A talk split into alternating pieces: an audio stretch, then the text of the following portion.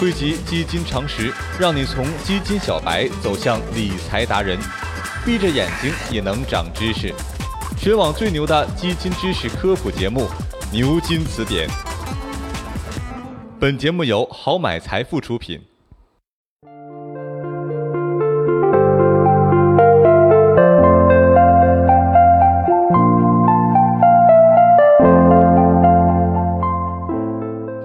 听小猪妹说了五期才知道基金里面商机大，其实别人早就知道了。据统计，目前中国公募基金投资者数量达到了二点二亿人。二点二亿是什么概念呢？小猪妹给你算算，差不多每六个中国人中就有一个基民。而且哦，截止到今年六月底，公募基金产品规模合计七点九五万亿元，平均下来呀，一个人投资了三点六万，也不是个小数目了。这么说，是不是你也心动了？是不是也想买基金了？别急哦，小猪妹这就教你如何挑选第一只基金。第一步，要搞基，先得摸清楚自己的口袋，适合你的才是好的。平时大家在买东西的时候，第一步是先做预算，先得看看咱能负担多少价位的，再决定买哪个。选基金也是如此，但是稍微多个几点。需要综合考虑风险承受力、期望收益、投资年限这三点，一点都不能少。毕竟呀，投资不是小钱，不是每一笔都经得起折腾的。这第一步主要是要选择合适自身风险和收益的基金进行投资。你要弄清楚的呢有很多，比如说风险和收益是相伴相生的，高收益往往意味着高风险。比方说，几种类型的基金风险由高到低是这么排列的：股票基金风险最高，其次是混合基金，接着是债券基金，货币基金的风险最低。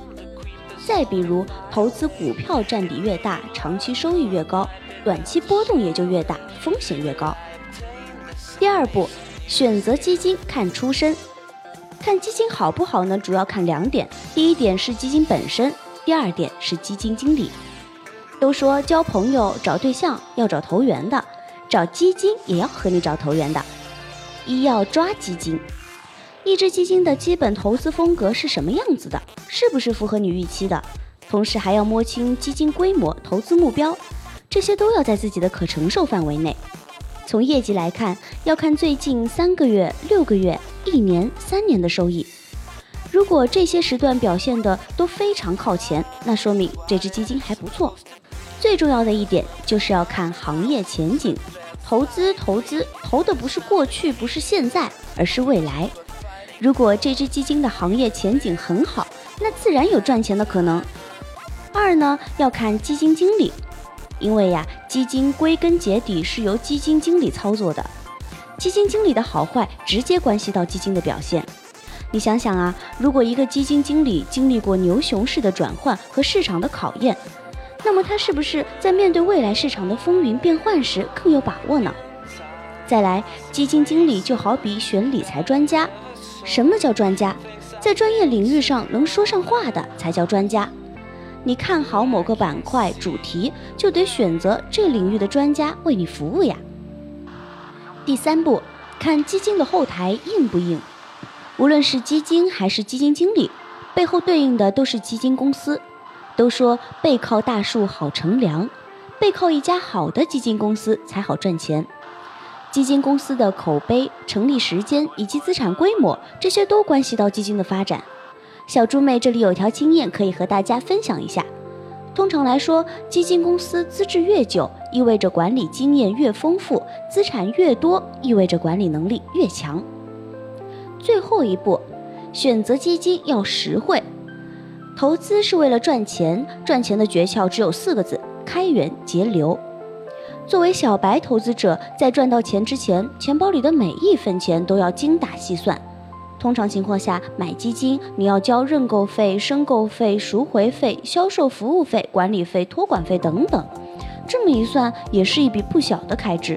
其实吧，这里面也有省钱生钱的妙招，那就是选择一个第三方的理财平台。因为在很多情况下，这些平台都是费率低、注册快、转投方便的。另外呢，基金的类型、渠道、平台都会影响交易成本。不过呀，小猪妹也想提醒大家，虽说要省钱，但也不能完全看哪家费用便宜就选哪个，关键还是得看基金本身是否有赚钱的能力。好啦，如何挑选基金的这四招已经全部告诉你了。这一轮筛选下来，你是不是已经把基金揣进口袋了呀？对呀，你们知道余额宝、储蓄罐都是基金吗？下一期啊，咱们就从这些生活里最常见的货币基金讲起。